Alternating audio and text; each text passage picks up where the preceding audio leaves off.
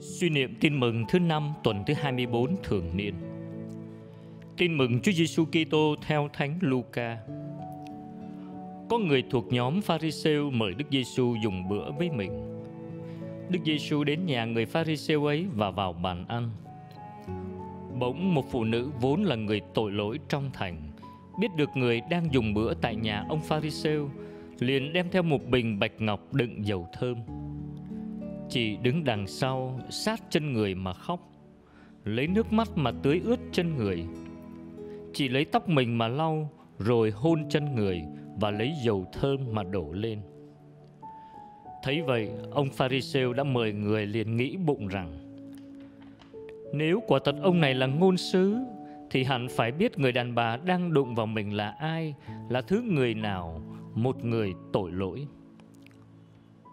Đức Giêsu lên tiếng bảo ông, Này ông Simon, Tôi có điều muốn nói với ông.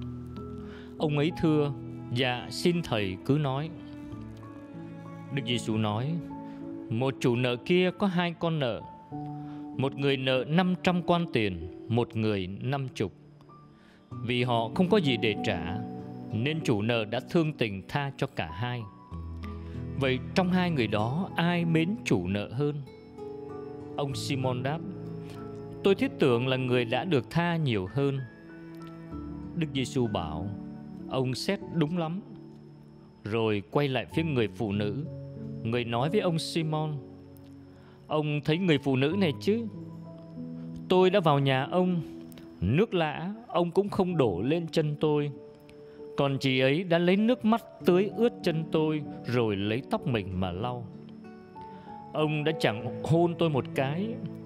Còn chị ấy từ lúc vào đây đã không ngừng hôn chân tôi.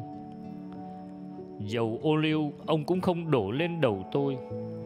Còn chị ấy thì lấy dầu thơm mà đổ lên chân tôi.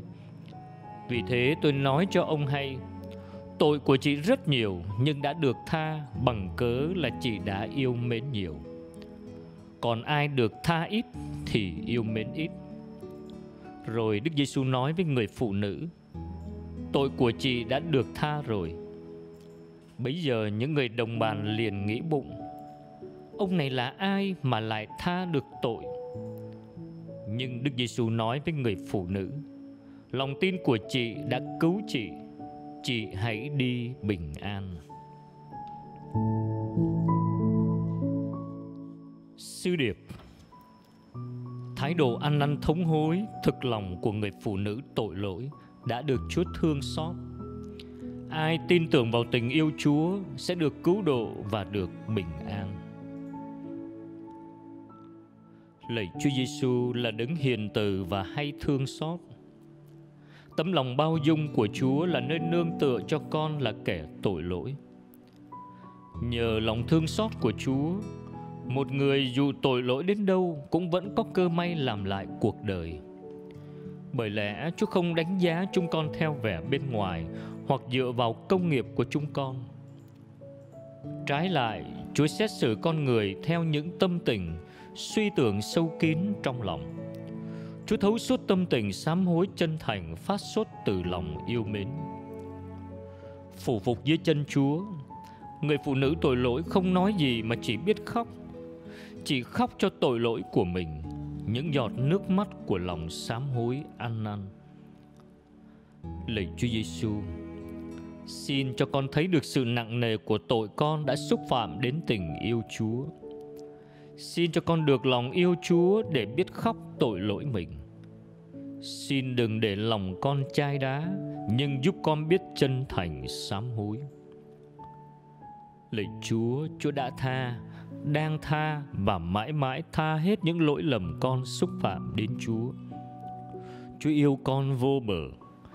Xin cho con luôn tin tưởng vững vàng và cậy trông vào Chúa. Cho con biết siêng năng đến với Chúa nơi bí tích hòa giải, để con được giao hòa lại với Chúa và anh em. Chỉ có Chúa mới có thể làm cho con được tái sinh và có sức mạnh đổi mới đời sống chỉ trong Chúa con mới tìm lại được bình an và được sống trong tình yêu. Con được tha nhiều, con sẽ yêu mến Chúa nhiều hơn. Amen. Ghi nhớ Tội bà rất nhiều mà đã được tha rồi Vì bà đã yêu mến nhiều